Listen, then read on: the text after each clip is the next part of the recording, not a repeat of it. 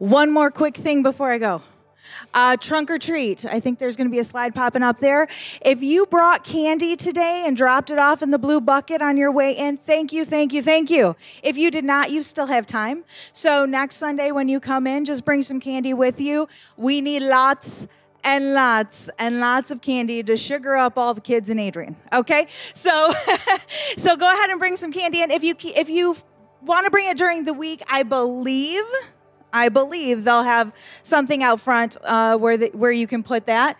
And if you would like to volunteer, we need lots of people. We need lots of trunks.